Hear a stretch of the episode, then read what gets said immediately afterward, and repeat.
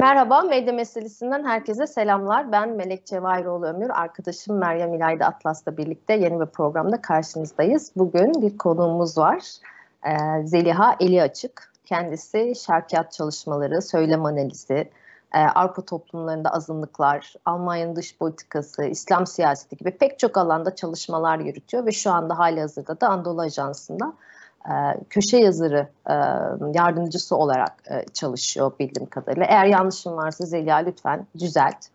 Analiz e, birim e, editörüyüm. Analiz birim editörü olarak çalışıyor. Hoş geldiniz Zeliha. Hoş bulduk. Teşekkür ederim davet için. Merhaba Zeliha, hoş geldin. Merhaba, hoş bulduk. Ee, Zeliha biz e, bugün seni davet ettik çünkü aslında Meryem'le uzun zamandır kendi aramızda konuştuğumuz ya bunu da bir gün konuşsak ya dediğimiz bir mevzu vardı. Ama e, mevzu senin 2020 yılıydı galiba yazdığım bir makaleyle de çok e, ilişkilendirilince hadi dedik bir e, fikri takip yapalım ve o günden bugüne e, ne değişti diye soralım. Tabii ki sorumuz belli e, gençler neye muhalif sorusunu sormak istiyoruz. Ya e, şimdi gençlik deyince aklımızda evet böyle değişim, ilerleme, işte gelecekle eş anlamlı bir takım e, kelimeler e, türüyor. İşte genç olmak, böyle zorluklara göğüs germek, gelecek için böyle kendine planlar yapmak gibi pek çok şey yakıştırabiliyoruz bunun yanına. Yani bir işte problemleri fırsata mı dönüştürür? Toplum için itici bir güç olduğu e, böyle ne diyeyim kabul edilmiş kanıların içerisinde var.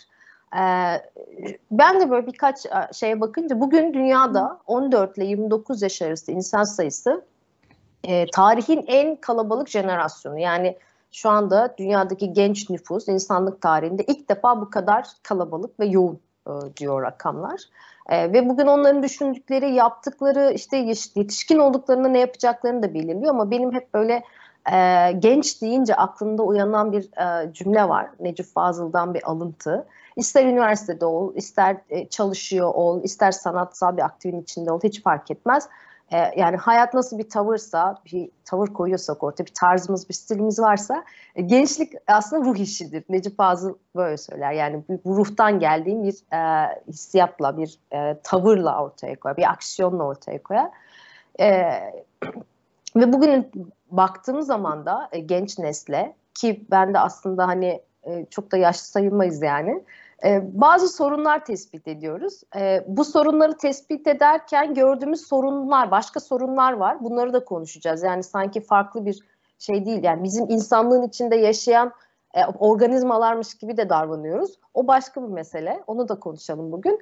Ama böyle e, genç, yani kendini genç eden, genç hisseden bu ruhlarda e, böyle bir, bir çaresizlik, bir öğretilmiş bir çaresizliğin içerisinde bir hapsolma hissiyatı da görüyoruz bazı şeylerde. Ya da işte bu ülkeden bir şey olmaz e, propagandasının yapıldığı ve bunun böyle dayatıldığı işte sosyal medyadan sayısız tweetler, işte çok mecrada bununla ilgili yazılar, köşe yazıları vesaire bir beyhudelik, bir boş vermişlik hissi var. Ve bunları çok çok da e, genişletebiliriz. Yani e, ne derler hani bu argümanları çoğaltabiliriz örnek olarak. Ben sadece şunu soruyorum tabii bu tarafta. Yani gençler acaba bunun farkında mı? Yani e, gençlik ya da genç hisseden ruh. Dediğim gibi 2020 senesiydi galiba Sabah gazetesinde bir köşe yazısı yazmıştım. Ve orada bu soruyu soruyordum. Gençler neye muhalif? Yani gençlerin durumunu analiz eden bir yazıydı bu. İki seneden bugüne ne değiştiğiyle devam ederiz ama... Ee, bir şey söyleyeceğim ee, Melek. Zeliha şimdi siz çok ciddi şeyler konuşuyorsunuz. Ben önce biraz kaynatmak istiyorum. Bir şey hatırlatmak istiyorum. Bu söylediğin şeyden aklıma geldi. Çok küçük bir anekdot. Hatırlar mısınız? Biz böyle hepimiz 2021 yılının başında bir Clubhouse'a girmiştik. Böyle bir Clubhouse'culuk evet. vardı o zaman. O dönemde böyle bir grup işte gençler var ve çok farklı bir böyle bir pozitif ortam oldu. Herkes her şeyi konuşuyor filan. O dönemde benim bir şey dikkatimi çekmişti. Şimdi Clubhouse'a giren insanlar gençler yani genel olarak. Hani çok fazla yaşı genç insan yoktu. Fakat oradaki iyice bu bahsettiğin 17, 20, 22 arı yaş arası gençler girdiklerinde kendilerini doğrudan hani bir hani ben şuyum buyum diye tanı ben Z kuşağıyım diye tanıtıyorlar. Yani evet. yaşını söyleme ihtiyacı duyuyor. Ve ikinci ikinci cümle siz bizi anlamıyorsunuz. Bakın o konu öyle değil ama anlamıyorsunuz dediği kitle 30'lu yaşlarında. Onları dinleyen, oralar organize eden genç gazeteciler, akademisyenler. O zaman şunu demiştim yani bu 40'lı, 50'li, 60'lı, 70 yaşlarındaki insanlar ölmediler. Bu dünyada yaşıyorlar. Yani siz 30'lu yaşlarındaki insanları ötekileştirip hani şey yaparsanız hani bizi anlamıyorsunuz. Ben bir, bir hani kart viziti koyar gibi yani merhaba işte ben Meryem Lade Atasız gazeteciyim. İşte merhaba ben ABC ben de Z kuşağıyım. Yani böyle bir kimlik haline dönüştürmüşler ve herkesi kendilerini anlamakla şey yapıyorlar. Bir önceki evet, kendilerinden evet. 7-8 yaş büyük insanlara hani siz bizi anlamıyorsunuz e, gibi bir şey e, ben o zaman orada tespit etmiştim. Onu da şöyle küçük kaynatayım dedim biraz. Buyurun. Şimdi Yok yok kaynatmak değil aslında benim mevzum da oraya geliyor. Yani gençler de kendilerine aslında yapılmış tanımları çok kolaylıkla e, kabul ediyorlar. Yani bu alfabe gençliği, alfabe jenerasyonu diye bir şey var. X, Y, Z. Biz de bildiğim kadarıyla Y kuşağı oluyoruz yani bir önceki kuşak. Millennials ayrıca bize. Evet yani karakterlerimiz buna göre değişiyor. Sen böylesin, şöyle çalışırsın diyor, şunu yaparsın, şöyle tercihler yaparsın. Aslında bunlar e, yani bir çeşit pazarlama stratejisi olarak üretilmiş bir takım tanımlar. Bir şeyleri satabilmek, tüketebilmek üzerine. Zaten üretemiyorsan hiç yok. Yani üretiyorsan da yoksun orada da tüketebiliyorsan. Bu da tabii belli bir varlık e, maddi şeyin üzerindeysen. Şimdi buradan başlayalım. Çok güzel bir yere geldin. E, bir e, çünkü ta, hani tanımlamak aslında bizim bir soruya verdiğimiz cevapta en önemli e, başlangıç noktasıdır diyelim. Ve e, burada Zeliha'ya ben söz vermek istiyorum. Yani tarım tanım sorunsalından başlayalım. Genç deyince ne anlıyoruz? Yani kim bu gençler? Böyle homojen bir kitle midir? Böyle bir bazı rakamların ya da harflerin altına sokabilir miyiz? Sadece yaş şeyi olarak. Ee, bu alfabe kuşakları olarak tanımladığımız şeyler aslına bakarsanız tam diğer tarafta insanın doğasını anlamamızı engelliyor mu gibi. E, Meryem'in de bu konuda biliyorum söyleyecekleri var ama ben önce Zeliha'dan başlayacağım. Meryem biraz daha bekleyeceksin. Zeliha bize e, bir şu genç dediğimizde, Z kuşağı dediğimizde neyi kastediyoruz? Kastetmiyoruz. E, bir senden dinleyelim istiyorum. Evet, teşekkür ederim. Ee, aslında o kadar çok konu başlığı açıldı ki hangisinden tutsam e, bir yerde aslında benzer bir yere doğru gider e, tartışma. Çünkü hepsinin e, aktığı bir yer var bu tartışmaların. E, ama e, Meryem'in bahsettiği yerden başlarsak gençlerin e, ben Z kuşağıyım, e, sizden farklıyım, bizi anlamıyorsunuz e, ta, tavrı e, Z kuşağı diye tanımlanan gençlerin aslında bir imtiyaz e, talebi belki de. Yani imtiyazlı olma e, ve orada belki bir değer ve kıymet bulma bu e, tanımlamayla. Ama bundan daha da evvel e, aslında benim tanımlarda bir sorunum var genel olarak. Hayatın e, e, tanımlanamayacağını e, inanıyorum ama tabii bir yerde sosyal bilimler bir şeyleri tanımlamak e, durumunda e, hayat yaşarken kategorilere ihtiyacımız var. E, ama Türkiye'de kullanılan tanımlarla ilgili e, özelde şöyle bir sorun var. Bu tanımların çoğu bize ait değil. E, yani tanımları biz yapmamışız. Tanımlara konu olan nesne tırnak içinde e, aslında bizim tırnakçı malzememiz değil. Yani biz biz değiliz bu. Dolayısıyla e, siz de bahsettiğiniz e, aslında başında konuşmanın e, bunlar e, Avrupa'da, Amerika'da e, marketing departmanlarında, e, şeylerde, e, pazarlama birimlerinde üretilmiş e, X, Y, Z e, gibi tanımlar. Şimdi eskiden yok muydu? Biz de dedik ya biz de milen e, şeyiz, kuşağıyız, Y kuşağıyız. E, eskiden de vardı, 68 kuşağı var. Çok çok gerilere giderseniz dini terminolojide başka tanımlar da var. E, öyle değil mi? Belli nesillere, kuşaklara yönelik idealize etme e, çabaları var. Ama e, burada dikkat çeken şey şu, bu yeni nesil tanımlar, X, Y, Z kuşakları, bunlar e, sosyal bilimlerden ya da yaşanmışlıklardan değil de e, dediğim gibi e, pazarlama ve ekonomi e, alanlarından geliyor bu tanımlar. Dolayısıyla buradaki e, tanımlanan kişiler de belli e, özelliklere haiz olmak e, zorunda. E, belli e, kitleler bunun zaten doğrudan tanım gereği dışında kalıyor. Yani tüketemiyorsanız ve üretme kaşeğiniz de yok. Üre, üretemiyorsanız ve tüketemiyorsanız bu tanımın tamamen dışındasınız. Örneğin Avrupa'daki e, Z kuşağı tanımlarına bakarsanız bu sadece yaşla e, yapılan işte 96 sonrası doğan kuşak Z kuşağı gibi bir tanım değil. E, dolayısıyla birincisi bu e, gerçekçi değil. E, ikincisi bize ait değil. E, yani bu buradan yapılan bir tanım değil. Ben bunu her konuda böyle düşünüyorum. Yani sadece gençler konusunda değil, kadınlarla ilgili tartışmalarda da, yaşlılarla ilgili tartışmalarda da, erkeklerle ilgili tartışmalarda da e, bu kültür hafızasına ait şeyler değil bunlar. Dolayısıyla bu tanımları alıp da ben öyle miyim, böyle miyim, ben böyleyim, biz böyleyiz gibi e, yerlere varmak çok doğru gelmiyor. Küreselleşmeye rağmen. Yani evet internet çağındayız, medya çağındayız, globalleşme çağındayız. Birçok şey teknikleşmeye doğru gidiyor. Ben, belki bu e, kuşak tanım çabaları da ve e, bir sürü yani içinde birçok çeşitliliği barındıran gençleri üstelik bireysellik iddiasında aksi bir biçimde belli bir e, tek tipe Z kuşağı, Y kuşağı, X kuşağı, milenyum kuşağı gibi e, oraya sığdırmaya e, çalışma çabası da bir, bir yönüyle bu tek tipleştirme. E, dediğim gibi e, bu daha çok e, bir projeksiyon yapmak üzere bir müşteri ve tüketici tanımı yapmak ve bunu yönlendirmek. Buna yönelik reklam filmleri çekmek, ürün e, pazarlamasını buna göre yapmak yahut istihdam e, edilecekse iş gücü e, ona göre istihdam etmek üzere üretilmiş e, ve dediğim gibi e, o yani bir pazarlama terimi ama o pazarlama sektörü de bize ait değil. Yani evet orası... sanki şey hissediyorum çünkü ben burada son şey kapitalist bir tanım var bunun içerisinde ve kariyer de buna indirgenmiş durumda. Yani bugün işte kariyer basamaklarında koştuğun zaman işte Z kuşağı nasıl koşar? E, nasıl çalışır, çalışma şeyi nedir buna göre işte headhunter'lar buna göre belki bir takım yönlendirmeler yapıyorlar. Hatta öğretmenler işte eğitimciler de aslında kuşakları böyle tanımlayabiliriz. İşte ama sanki bu dediğin tanımlama meselesi e, şu an özellikle de Türkiye'de işte seçim öncesinde önümüzdeki sene bir seçim olacak ve seçim öncesinde e, bu tanımlamayla hareket etmek çok e, şeymiş gibi geliyor. E, hakim bir e, düstur halini almış. Ama evet. tanımlarken de bir şey dikkatimi çekiyor.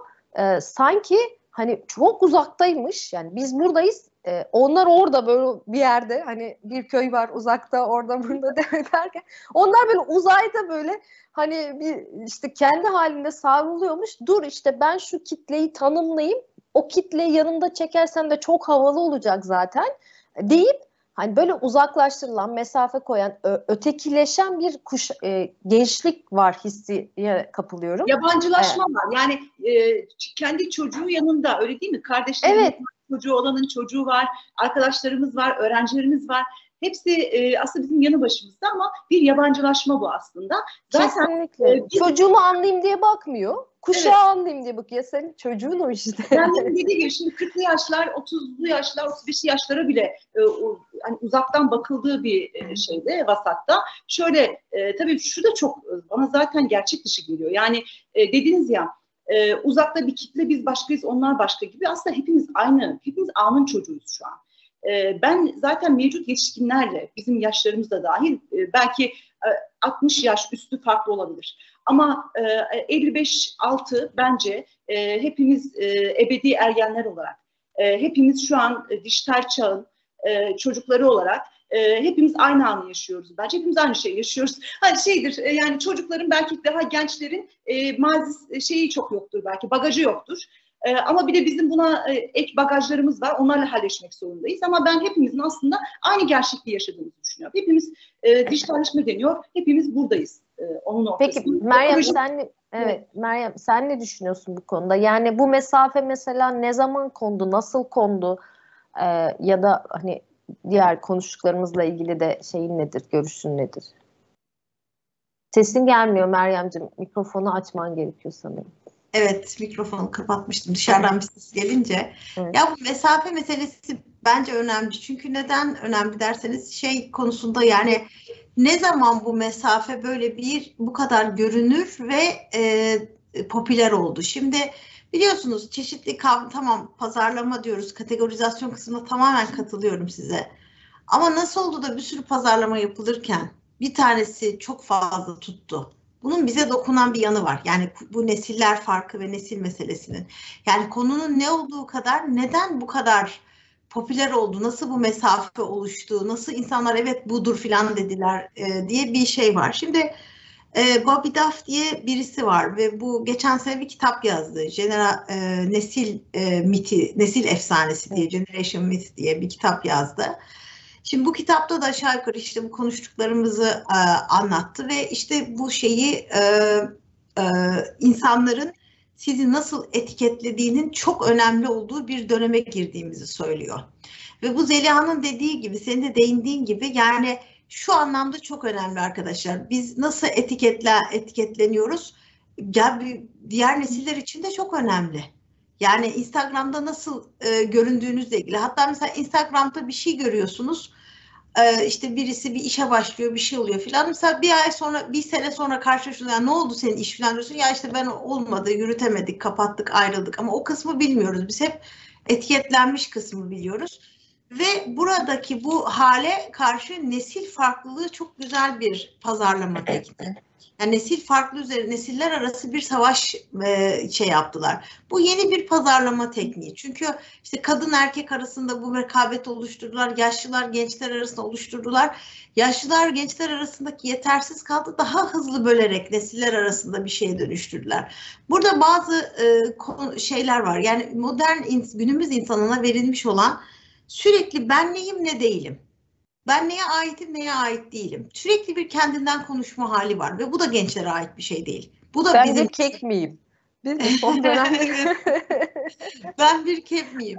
Yani dolayısıyla e, gençler şu anda 30'lu yaşlarındaki kişilere bile az önce söylediğim gibi bir farklılık oluşturmaya çalışıyorlar. Ve bu şekilde bunun bunun bu kadar görünür ve yaygın olma sebebinin de dijital tek kültürlülük olduğunu söyleniyor. Yani monokültür. Hatırlar mısınız biz gençken multikültü vardı.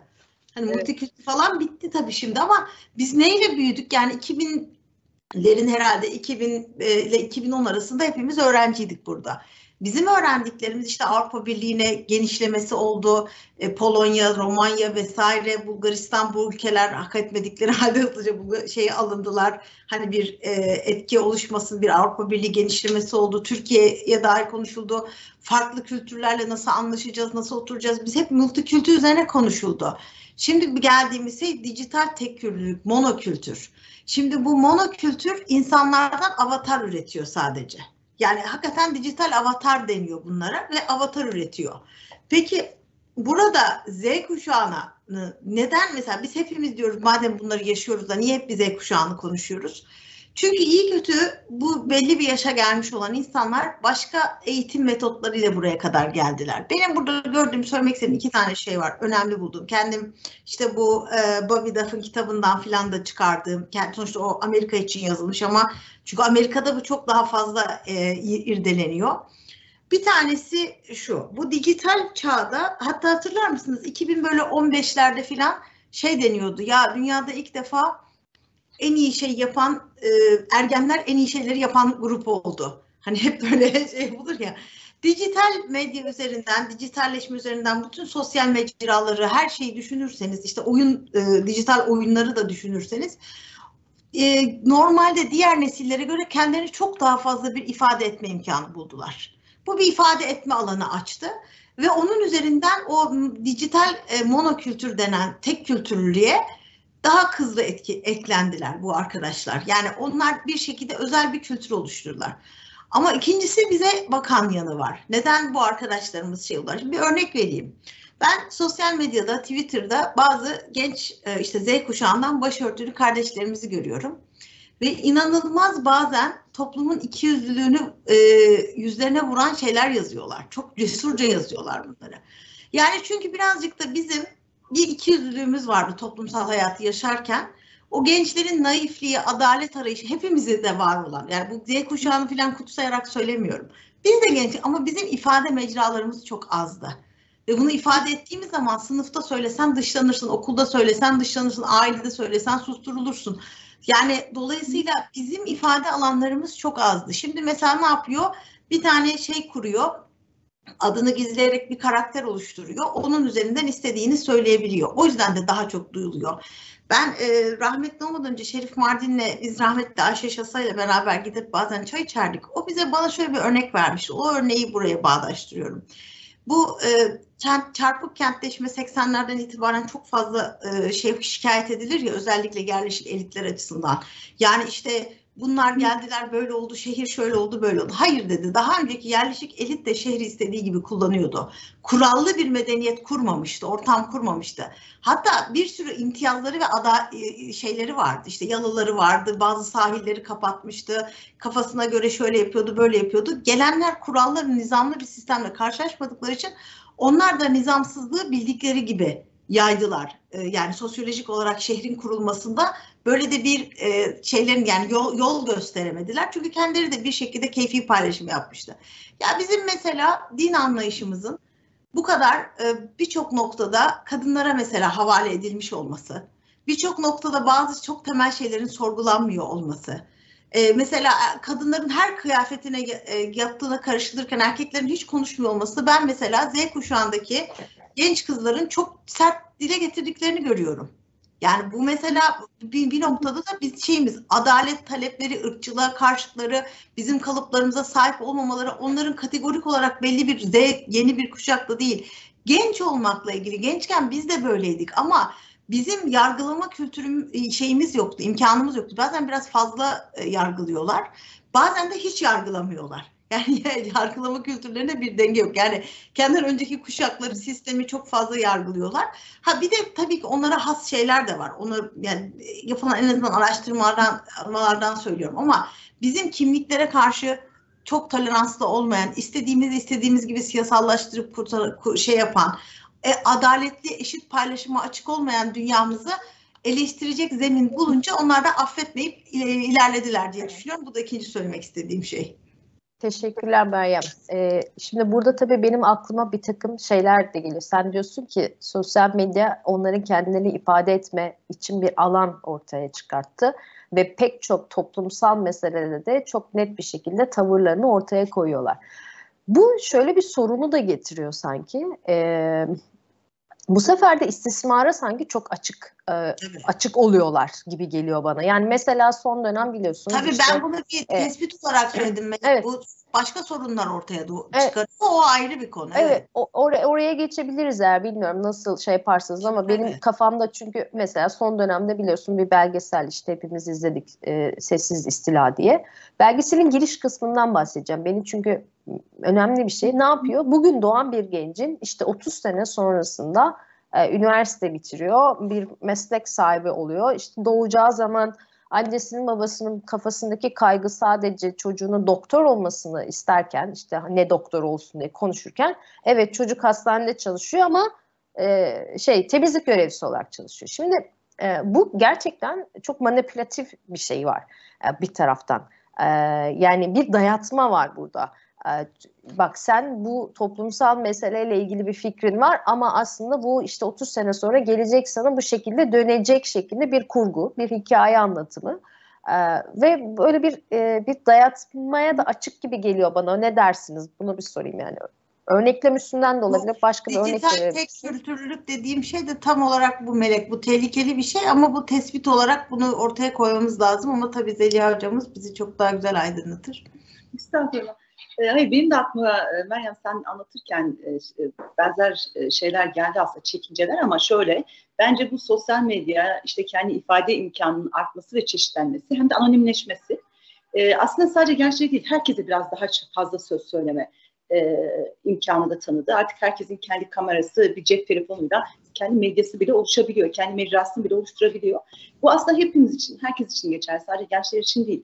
E, ama işin bu işte mono e, tekelleşme sürecine gitmesi, dijitalleşme üzerinden, bu küreselleşme üzerinden benim oradaki çekincem şu. E, yani yönlendirilmeye çok açık e, ve e, hep de böyle bir e, tuhaf bir biçimde e, tam iddia ettiğinin aksine e, bir yönlendirme. Yani sanki bir çoğulculuk var, her şeyi söylemek mümkün gibi e, zannediyorduk. Örneğin değil mi sosyal medyada? Çok çabuk böyle siyasi gerçekler suratımızda bizim çapta bunun böyle olmadığını bu Trump e, mesela meselesinde bunu gördük. Yahut diğer bazı konularda bazı konularda söz söylenemezken e, bazı konularda çok rahat söz söylenebiliyor. Ve bunu kodları belirleyen bizler değiliz yine. Dediğim gibi mesela şimdi e, çok böyle hassasiyetleri kalmadığı için e, bu mecraları yöneten e, kültlerin, e, oligarkların ya da merkezlerin örneğin dini konularda çok rahat atıp tutabilirsiniz gerçekten ve çok rahat sorgulamalara girebilirsiniz. Ama diğer bazı konularda bunu ağzınıza aldığınız vakit e, direkt e, suçlamalarla karşılaşırsınız. Örneğin bu cinsel kimlik meselelerinde öyle değil mi? Ya da kadınlara has, e, kadınlarla ilgili bazı konularda. E, yani farklı o şeyi eleştirmeyi e, eleştirmek bile değil. Çok farklı bir şey söylemenize dahi müsaade edilmiyor. Dolayısıyla burada da bir tekerleşme var. Özgürlük zannettiğimiz şey belki e, belli alanlarda özgürlük, belli alanlarda değil. Ben hep şu örneği veriyorum. E, kadınlar e, hep ne, ne diyor? E, özgürlüğünü ki hep bu cinsel özgürlük nedense bize e, bizim savunmak zorunda kaldığımız şey cinsel özgürlüğümüz. E, diyoruz ki benim bedenim, benim kararım gerçekten de bunu e, hangi kesime ait olursa olsun herkes kullanıyor artık değil mi? Ben kararlarımı ben vereceğim. Ama sonra bir bakıyoruz e, herkes 90-60-90 olma sevdasında. Herkesin küçücük bir burnu, kocaman bir dudağı var. Dolayısıyla o zaman ben diyorum ki yani demek ki bu, bu beden aslında bizim değil. Yani evet benim bedenim, benim kararım diye verdiğim kararlara sonucu tek tip bir insan modeli ortaya çıkınca yine benzer şekilde çoğulcu, özgürlükçü ortam denilen yerlerden tek tip bir dogmatik e, ve tek tip düşünceler çıkınca oradaki şüphelerim tabii ki e, bu e, sanal özgürlüğe yönelik artıyor. Bunun pek de gösterildiği gibi olmadığını düşünüyorum. Bir de şöyle bir şey var. Üst kimliklerin giderek çözüldüğü bir dönemdeyiz. Yani gençlere de baktığımızda sadece gençlere değil ben cidden bu ayrımı çok anlamlı bulmuyorum artık. Hepimiz için de öyle düşünüyorum. E, yetişkinlere de baktığımızda e, aidiyetler giderek çözülürken üst aidiyetler bu dini aidiyet olabilir, milli kimlikler olabilir. Kimlikler kimliklerin içi, içi boşaltılırken ama üst kimlikler. Alt kimlikler çeşitleniyor ve çoğalıyor. Bu da yalancı bir çoğulculuk duygusu veriyor. Örneğin işte e, saçını e, ki bununla ilgili bu arada ben de ondan belki ona belki atıp verebilirim. Avrupa'da bir araştırma okudum. E, oradaki gençlere yönelik onların işte Z kuşağı nasıl tanımlanıyor, ne yapıyorlar diye e, şey şu, e, e, hepsinde bir güven arayışı var bu arada. Bunu da söylemek lazım. Bir savaş ortamı olduğu için şu an mesela Ukrayna-Rusya savaşı çok korkmuş durumda. daha evvelinden pandemi süreci hepsinde bir güvenlik arayışı var. diğer yandan da bireysel farklılıklarını yaşama muhakkak bir farklılık. Yani farklı ol diye bir slogan var diye bir ara. Fark Hı-hı. yarat. E, gerçekten de hepsi bir fark yaratma. Bu saçını mora boyamak olabilir. E, ne bileyim çok e, bir dövmeyle bu yapılabilir. E, neticede bütün bireysel e, zevkler ve kültür üzerinden e, bir e, farklılık yaratma çabası olduğunu görüyoruz ve bunun bir ideal taşımadığını görüyoruz. Yani bir romantizm bile yok.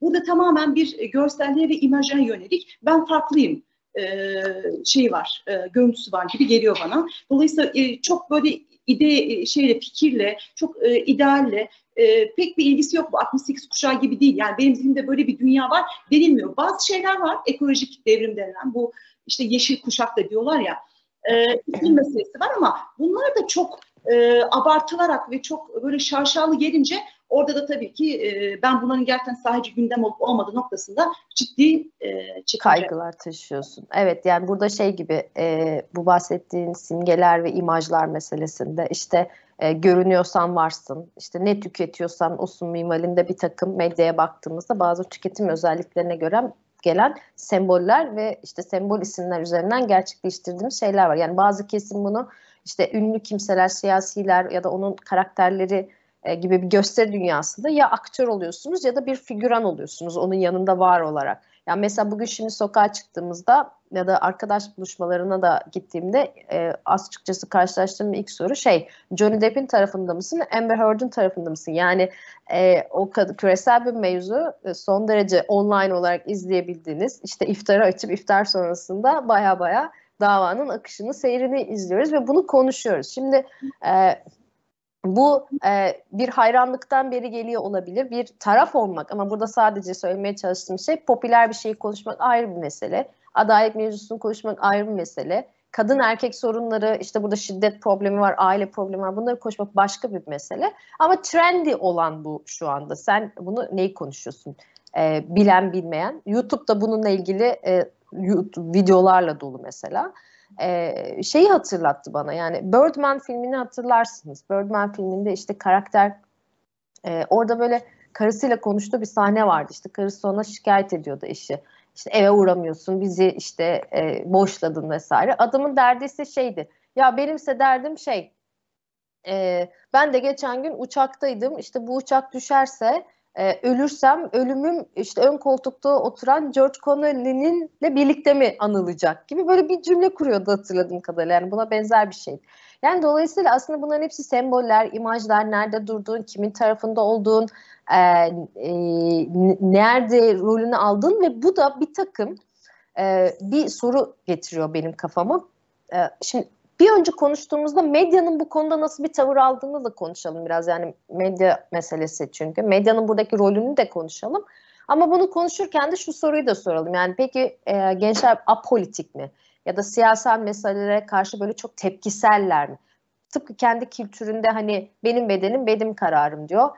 İşte farklı ol diyor. Biz bunu bizim zamanımızda şarkı vardı. Başkası olma kendin ol böyle çok daha güzelsiz şeklinde. Gerçekten kendini olmak mı mesela bu farklı olmak meselesi? Medya burada nasıl bir dayatmanın içerisine giriyor? Ee, ve onların politik kimliğine, tavrına bir etkisi var mı Meryem? Ne dersin? Senden mi başlayayım yoksa Zeliha'ya mı sorayım? Zelih Valla siz bilirsiniz arkadaşlar. Ben biraz konuşayım sonra Zeliha bitirsin, evet. toparlasın. Şimdi şöyle farklılık meselesi çok iyi bir e, marketing, pazarlama stratejisi. Çünkü hep farklı olman için bir şey yapman lazım ve e, çok farklılığın da hızlı tüketildiği yani belki e, böyle değişimin normalleşmesi diye bir şey vardır ya değişimin normalliği yani insanoğluna baktığınız zaman işte 100-150 senelik aralıklarla hiçbir topluluk diğerine benzemez. Ama artık bu 5 seneye falan düşmüş durumda. Yani bu kadar hızlı yapmak demek aynı zamanda bunları hızlıca motive etmek demek. Medya e, Z kuşağını çok iyi bir malzeme olarak kullanıyor. Mesela genç intiharları oluyor arada çok üzücü. Ama bu intiharların mesela biz çok fazla dedikleyerek konuşuyoruz. Çünkü neden artık bunlar iyi birer e, tırnak içinde malzeme senin de söylediğin gibi. Yani bunları da aynı o Johnny Depp'in davasına baktığımız gibi bakıyoruz. Sonra mesela bakıyorsunuz mesela bir ilahiyat hocası e, işte böyle youtuberlık yapan vesaire ilahiyat konusunda konusu işte gençlerle din arasındaki ilişki bu ila, bu şeyden sonra konuşuyor. Bu mesela bir çocuk diyor ki işte ben daraldım, bunaldım, intihar ediyorum diyor ve bu ki hoca da bu konuyu bundan sonra yapıyor. Gündem her şeyi belirliyor. Ya sen bir ilahiyat hocasısın mesela hiç gençlerle ilgili bunları konuşmadın mı? Hiç bunları düşünmedin mi? Yani etrafında talebe öğrenci yok mu? Herkes her şekilde bu rüzgara savrulunca ne oluyor? Trend topikleri böyle oluşuyor. Yani hepimiz katkıda bulunuyoruz buna. Yani uzmanlık alanlarımızla katkıda bulunuyoruz. İşte hadi bunları biz de konuşalım diyoruz. Ve dolayısıyla bu farklılık meselesi çok güzel bir pazarlama meselesi. Ama şunu bilmek lazım. Farklılık pozitif bir şey olarak geliyor ama her zaman pozitif bir şey değil. Mesela e, bu kadar farklı olan gençler e, her şeyi anne babalarından bekliyorlar. Ve Amerika'da yapılmış bir sürü araştırmaya ben zaman içerisinde dediğim gibi bu konulardaki araştırmalara bakıyorum. Pew Enstitüsü'nün vesairenin dünyadaki araştırmalarına özellikle seçimlerden önce seçimlerden sonra bakın bütün araştırmalarda şey yapıyorum yüzde yetmişe varan şeylerle gençler e, e, e, her şeyi hükümetlerden bekliyorlar toplumla ilgili nasıl ki hayatlarını annelerinden babalarından bekliyorlarsa Z kuşağı dediğimiz 13-17 yaş arasındaki araştırmalardan bahsediyorum.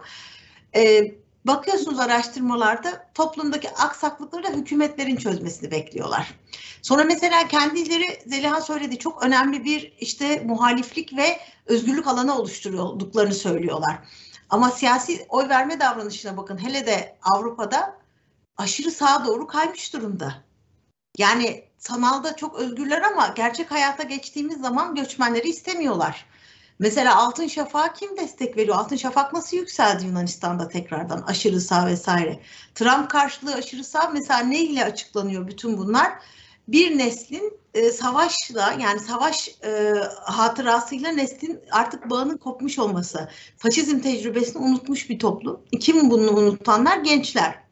Sonra mesela bugünün gençleri kendilerini e, çok daha fakir hissediyorlarmış. Bu da bir araştırmanın sonucu. Hani detaylandırmak istemiyorum. Yani şimdi düşünürsenize dünyada bir genişleme oldu, bir şey oldu. Türkiye'de 90'ları düşünürseniz, 80'leri düşünürseniz en çok şeye sahip olan nasıl kendini nasıl daha fakir hisseder? Neden? İşte bu da medyanın etkisi. Yani çünkü orada o kültürlülük ve avatarlaştırma meselesi o insanlara zaten e, obsesif bir şey hayat görüşü sağlıyor gerçekten. Yani ekonomi ve teknoloji alanlarında e, çok daha iyi olmalarına rağmen çok daha obsesif ve çok daha tutucular. Ve mesela e, iklim filan dendi. İklim konusu da çok güzel bir şeye dönüyor. Yani istenildiği zaman harekete geçirilen, istenildiği zaman durdurulan bir kıyamet e, senaryosuyla apokaliptik, nihilist bir yere doğru itiyor gençleri. İnanılmaz pesimist yapıyor ve bu iklim konusuyla ilgili olarak baktığınız zaman e, aslında bir tane son zamanlarda bir kurumun reklamı dönüyor. İşte hashtag atarak e, doğaya faydalı olamazsınız diye.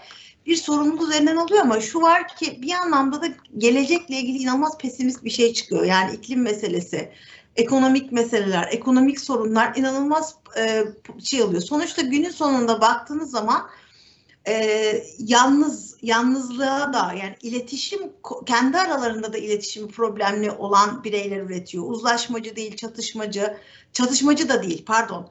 Ee, mesela Z kuşağı için söylenen en önemli şeylerden bir tanesi. Mesela Erol Erdoğan var. Onun bir kitabı var son zamanda gençlerle ilgili yazdı. O kitapta da görmüştüm. Gençler çatışmacı değiller. Ama uzlaşmacı da değiller. Yani şimdi çatışmacı olmamalarını mesela ben kendi çevremizdeki gençlerden de görüyoruz. Ve mesela gene bu genç intiharları bizim zamanımızda da vardı. Bu kadar çok konuşulmuyor olan şeyde. Bunların hep oranlarına bakmak lazım. Bunlar çok tehlikeli şeyler. Yani toplumda intiharlar olur. Eğer gençler gerçekten e, hızlıca intihar etmeye başlamışlarsa bu hepimizin böyle her şeyi bırakıp e, üzerine dilim şey yapmamız gereken ama yıllar içerisinde toplumlardaki intihar oranları, suç oranları değil mi? Bütün bunlara bakılır. Sıfırlamalıdır. Yani iradeler bunlarla ilgili çalışmalıdır.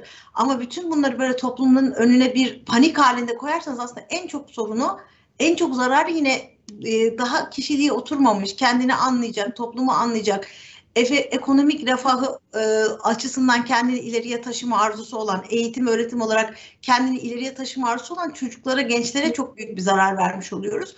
Yani bunlar hem çatışmacı olmadıkları için çok alkışlıyoruz. Aa ne kadar şey ama uzlaşmacı da uzlaşmacı değiller. değil. Ve bunun şey, üzerine ne alır? Yani bu hani indifference şeyi var biliyor musunuz ölçeklerde bakın şeylerde indifferent diyor mesela. Böyle bir kategori. Yani şey yani ilgisiz yani benim nihilist olur yani insan. Yani e, çatışmıyorsun da uzlaşmıyorsun da kenarda ben kafama göre takılayım. Yani bütün bunları e, bu çerçevelerde baktığımız zaman e, medya bu bahsettiğim iklim meselesindeki konularda çok önemli bir kavga alanına dönüyor. Burada gene gençler var. Ekonomik refahı ileriye taşıma arzusu. Çünkü gençlerin böyle bir arzusu var.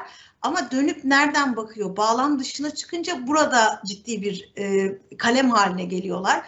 Siyasi tutuculuk açısından da gençler hani e, mesela e, ırkçılık karşıtılar ama göçmen istemiyorlar. Veya göçmen istemeyen partileri destekliyorlar. Hani bu nasıl ırkçılık karşıtlığı?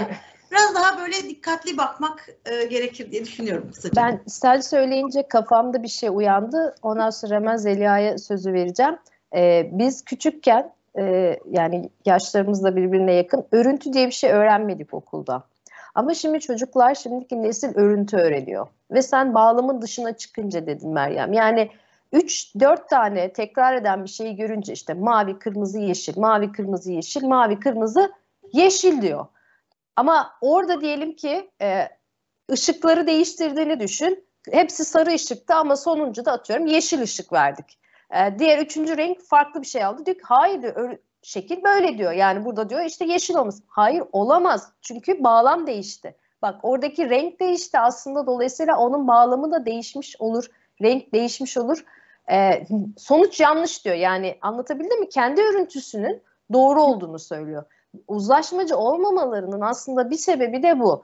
Ee, bizim e, çok fazla değişkenlerle hayatımızda bağlamlara değiştiğinde tanım meselesi. En baştan o yüzden tanımdan başlıyor olmamın sebebi de bu. Yani bugün matematik problemlerini çözebilmemiz için önce problemi tanımlıyor olmak lazım. Çözüm çok kolay ama tanım zor, e, anlamak zor.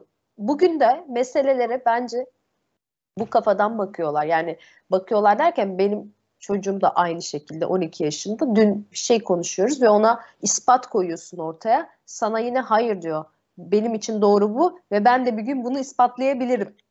Ama diyorum ki bugün ispatlanmış şey bu. Olabilir diyor. Bu yine de benim söylediğimin doğru olmadığı anlamına gelmez. Kesinlikle uzlaşmıyor. Kesinlikle yani. Ee, eyvallah yani gerçekten ispatlayacak bir şey varsa ortaya koy ve ben de bununla gurur duyayım diye ben de hani bir yorumda bulundum ama bu e, şey örüntü meselesini söylemek istedim. Gerçekten birçok düzlemde toplumsal meseleye bakıyor o YouTube'da birkaç tane video görüyor diyor ki o işsiz, üniversite bitirmiş işsiz, üniversite bitirmiş işsiz, üniversite bitirmiş işsiz. O zaman ben de üniversite bitirsem işsiz olacağım diyor. Çok e, şey lineal bir e, şekilde geliyor bu. E, Zeli, araya girdim kusura bakma Zeliha e, sana söz vermek istedim. Yani sondan başlayayım o zaman bu e, işte üniversiteli işsizlik. E, tabii Meryem çok e, önemli şeyler söyledi ama ondan önce belki biraz daha gerçek bir zemin kazanmak için bu gençlik tartışmasında ya şu bir gerçek gerçekten de Türkiye'de eğitimli e, genç işsiz oranı çok yüksek. E, tabii bunun şunda da ilgisi var. E, Türkiye'nin nüfusu çok genç. E, yani bu kadar nüfusu genç Avrupa'da başka bir e, ülke yok. E, dolayısıyla ben mesela gençlerdeki bu, bu hayal kırıklığı, onlara bir beyhudelik hissi de veren, çare, öğretilmiş çaresizliğe de götüren e, şeylerin başında bu yaşadıkları hem e, bir gerçek var. Yani bunu inkar edemeyiz. Türkiye'de gençlerin e, ya da hepimiz sadece gençlerin değil hepimizin şu an işi olmayan herkesin şikayet edeceği rutin şeyleri düşünün. Yani aklına ilk gelecek şeyler. İşte e, herkes bahsediyor liyakatsizlik olduğu söyleniyor değil mi? İşte adam kayırmacılık, başka şeyler. Bunlar bu toplumun her zaman var olan meseleleri. Şimdi gençlerin daha da gündeminde çünkü eskiden ben kendi gençliğime ve çocukluğuma döndüğüm zaman şunu söyleyebilirim çok açık. Ee, eğitim büyük bir imkandı bizim için. Gerçekten de sınıf atlayabilirdiniz eğitim üzerinden. Gerçekten de bir yere gidebilirdiniz. Ee, ve bir şeylere varabilirdiniz. Ee, şu an bu biraz e, düşmüş durumda. Neden? Çünkü e, eğitim kitleselleşti. dolayısıyla e, çok fazla diplomalı insan var. Çok fazla diplomalı genç var. Türkiye'de genç nüfusu yüksek bir ülke olduğu için böyle çok ciddi bir maddi sorun yaşıyor. Yani insanların bu söylediği şeyler gerçek sorunlar ama zaten e, manipüle edilen şeyler, bu algı denen şeyler her zaman gerçek irtibatı vardır. Sadece şu önemli bence. E, gerçekten bizim hakikatimiz bu mu ya da bu mu olmalı? Diğer yandan e, az evvel bahsettiğiniz e, Meryem bahsetti çatışmıyorlar diye. Çok ilginç bunu destekleyen bir e, çalışma okudum yine Avrupa'dan. E, şöyle diyor, artık bu Z kuşağı denilen kuşak ya da çok gençler ne yapıyorlar? Diyor ki mesela hiyerarşiye karşılar ama hiyerarşiye çatışmıyorlar. Yani onu yıkmak gibi bir derdi yok. Sadece onu ignore ediyor. Yani onu yok sayıyor. Örneğin işte verilen örnekte şeydi başbakanla aynı masada oturur e, bundan hiç şey hissetmez e, ve bunu hak olarak da görebilir kendini ama örneğin orada bir hiyerarşi e, oluşan hiyerarşi ilişkiyi yıkmaya ya da yeni bir ilişki kurmaya yönelik bir çabaya girmez. Çatışmaz yani. Ve çünkü bu uzlaşmıyor da Zeliha. Yani uzlaşma şeyi de yok çünkü. Uzlaşma da yok. Yani bu şudur, bu bir boş vermişlik hali. Ben geçenlerde isim vermeyeceğim. Bir üniversiteye gittim. Birkaç yere gittim ama yani gördüğüm genel tabloda bunu destekler nitelikteydi. E, hatta görüştüğüm hoca da şöyle bir şey de söyledi. Bu da belki buna uygun. E, dedi ki kamusal alanımız yok oluyor. Yani e, her şey o kadar umursamazlık üzerinden gidiyor ki gençler hiçbir şey umursamıyor. E, ki kimse kimseyi sadece gençler deyip demek de şu an hep söylerken kendimi suçlu hissediyorum çünkü yani kendimizde de bunları görüyorum. Artık umursamamaya başladık hiçbir şeyi. Kamusal alanımız yok oldu. Yani kamusal alanı gözetleyen bazı şeyler, gözeten bazı kurallar vardı. Yazılı kodlar, yazılı olmayan kodlar ve bu her ülkede vardır. Her kültürde vardır. Bunlar giderek yıkılıyor. Diğer yandan e, e, bence e, hepimiz biraz, e, şimdi muhalefetten hiç bahsetmedik, e, hepimiz biraz e, bir şeye karşı çıkışın, belki gençlerde bu daha yoğundur, fiyakasına talibiz artık. Yani biraz böyle. Şimdi siz dediniz ki e, bir tepki tepkisellikten bahsettiniz. E, aslında e, gençlerin işte muhalif kimliği, muhalif muhalefetin daha çok onlar tarafından üstlenilmesinin bazı nedenleri var. Birincisi şu. E, Türkiye'de bir muhalefet yok. Yani gerçek bir muhalefet olmadığı için bence bu tür işler de e, daha havale ediliyor. Yani gençlere siz, siz yapın muhalefet deniyor galiba. Ki örgütlü de değil. Yani baktığınız zaman yine e, örgütlenme açısından baktığınız zaman genç e, siyasi e, e, siyasi örgütlenmede yine iktidar partisinin gençlik e, teşkilatları daha güçlü görünüyor. E, böyle bakıldığı zaman biraz daha bu muhalefet işi gençlere havale edilmiş gibi. Diğer yandan dediğim gibi gel, muhalefetliğin fiyakasına talibiz ve bir tepkisellikle ve bunu hepimiz yapıyoruz. Şimdi sosyal medyadayız. Bir şey görüyoruz. Like, e, şey yapma, işte RT'lemek, like etmek, sürekli bir e, tepki verme halinde. Yani zihnimiz, psikolojimiz. Dolayısıyla bir şeyi böyle bir e, psikolojinin genç ya da yaşlı ya da yetişkin bir şey inşa etmesi çok zor. E, sürekli tepki verir haldeyiz e, ve e, dediğim gibi bu muhalefet eskiden olduğu gibi yani sokağa sokağa çıkmak olabilir, onun için bir şey yapmak olabilir. Yani şöyle düşünün. Mesela bir bir şey oldu. Moda konulardan kadına şiddet mesela. E, moda dediğim yani çok gündem gündemimiz olan kadına şiddet. Bununla ilgili bir kampanya başlayabilir ve hepimiz bir e, bununla ilgili bir post şey yapabiliriz, Instagram'da paylaşabiliriz yahut da bir kampanya katılabiliriz. E, bu o kadar basit bir şey ki biraz sonra da oturup e, ne bileyim dizimi izleyebiliriz. E, oysa eskiden e, muhalefet denilen şey böyle değildi. Gerçekten bir bedeli var, bir hedefi var e, ve içi dolu bir muhalefet. Oysa benim şimdi gördüğüm sizin başta bahsettiğiniz gibi biraz daha cool olma. e, biraz daha ayrıcalıklı bir statü edinme ve güç ilişkileri karşısında da tabii bu da önemli. Şimdi gençlerde şey de var, akran zorbalığı deniyor ya, bir kabul edilme.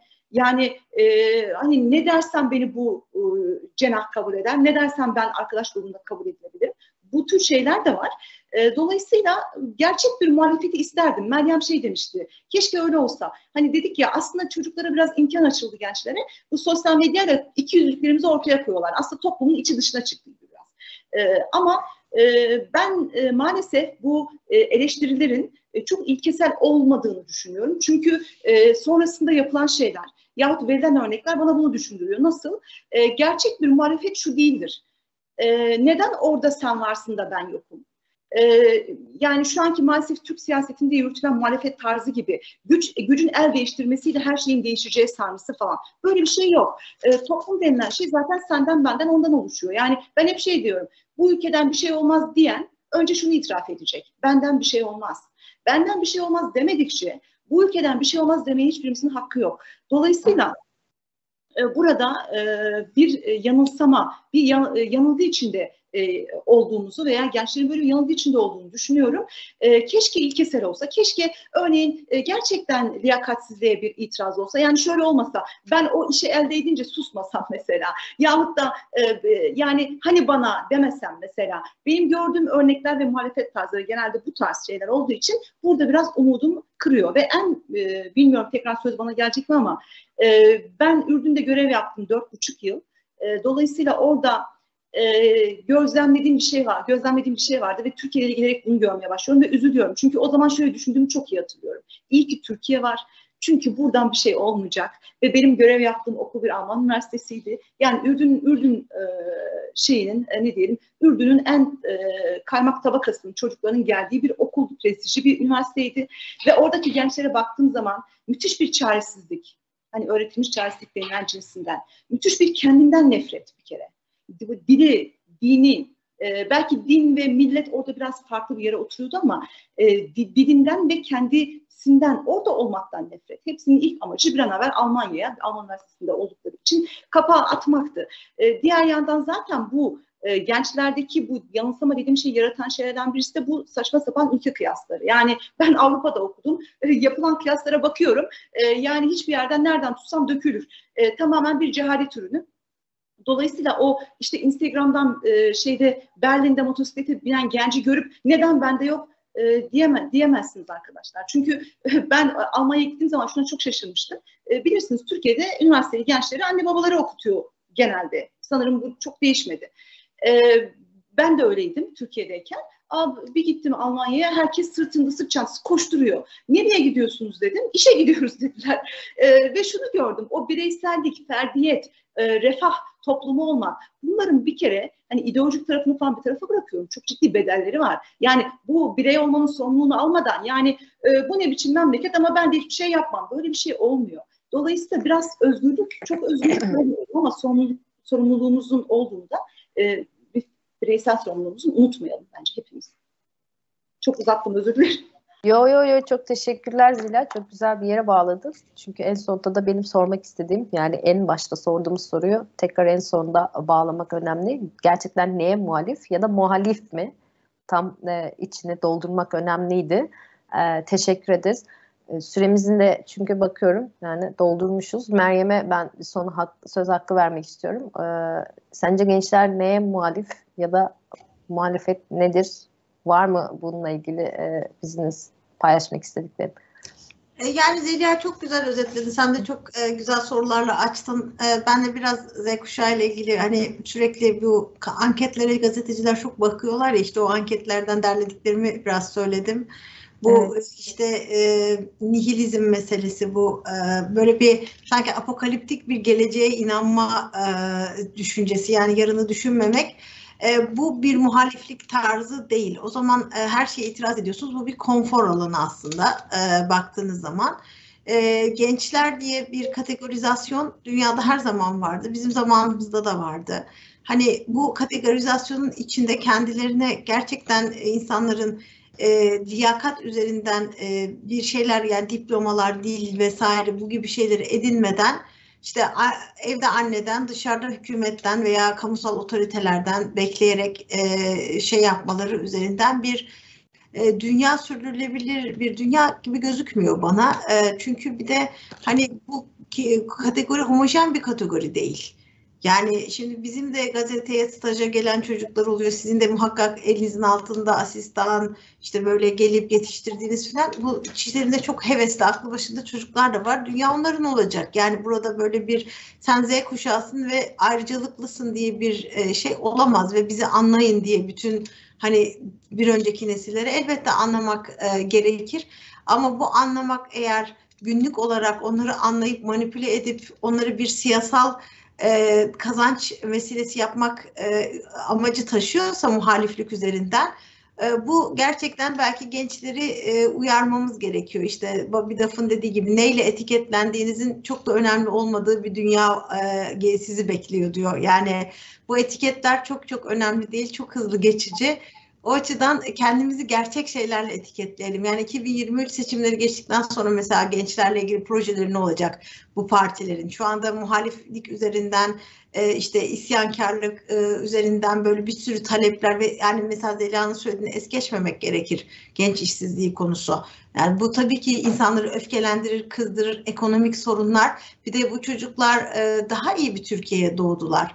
Yani bizden önceki nesillerin Avrupa'ya gittim, yürüyen merdiven gördüm dediklerini hatırladığımız e, bir Türkiye'den hangi nasıl bir Türkiye'ye uyandılar değil mi? Her yerde işte birebir yani New York'a gittiğinizde, Londra'ya gittiğinizde ve İstanbul'un belli yerlerine gittiğinizde hiçbir farklılık görmediğiniz bir Türkiye'ye e, uyandılar. Onları daha iyi yerlere getirmek, ekonomik e, iyi refah arayışı bunlar hor görülecek veya gözden kaçırılacak şeyler değil ama onların bu ihtiyaçları üzerinden bir muhaliflik devşirip oradan bir siyasal bir kar elde etmeye çalışmak e, benim e, anladığım bir şey. Yani bu da anlaşılır bir şey. Ama bunun buna dikkatli olmak lazım. Çünkü mesele 2023 seçimlerine girerken Meleğin dediği gibi en kalabalık grubun oyunu almak okey. Ama sonra ne yapacaksınız? Projeleriniz ne? Bize nasıl bir teklifle geliyorsunuz? Yani var olan şeyi sürekli tehdit etmenin bir alemi yok. Nasıl teklifiniz nedir? Projeniz nedir? Programınız nedir? Bunlara da biraz e, bakmak gerekir diye sonlandırayım. Teşekkür ederim. Ee, hani dedin ya demin e, gençlerle ilgili sorular e, bugün ortaya çıkmadı diye hepimizin bildiği çok bildiği bir şey vardır. Muazzez İlmiye Çığ'ın e, işte e, kitabelerinde de e, aynı cümleyi gördükten sonra ne olacak bu gençlerin hali diye sormuyorum artık diye meşhur.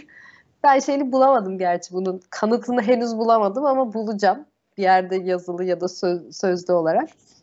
Velhasıl en başında da söyledik aslında ben en azından fikrimi böyle beyan ettim. Gençlik bir ruh işidir. Biz bugün Z kuşağı da desek, gençlik de desek, gençler de desek aslında başıboş gezen e, ayrışık bir toplumdan bahsetmiyoruz. Birlikte AVM'ye gittiğimiz, okula gittiğimiz, işe gittiğimiz, otobüste e, seyahat ettiğimiz bir kesimden bahsediyoruz. Bize ait olan, bizimle olan da bizim de bir zamanlar içinde olduğumuz. E, sadece dediğim gibi bunu X, Y, Z diye ayrıştırdığımızda belli kalıpların içerisine sokuyoruz. İşte aslında belki de e, bir muhalefet kuracaksak önce bizi bu tanımların içerisine sokan e, dediğiniz gibi tanımların içine sokan e, söylemlere e, bir önce karşı çıkalım. Hayır ben bu değilim diyecek cesaret göstermek önemli. Sonrasında da bir takım konfor alanlarından çıkmak gerekiyor. Bugün medya meselesinde gençler neye muhalif sorusunu cevaplamaya çalıştık. Zeliha Eliaçık bizimleydi. Meryem tabii ki her hafta olduğu gibi birlikteyiz. Önümüzdeki hafta görüşmek dileğiyle. Kendinize iyi bakın. Hoşçakalın. Hoşçakalın.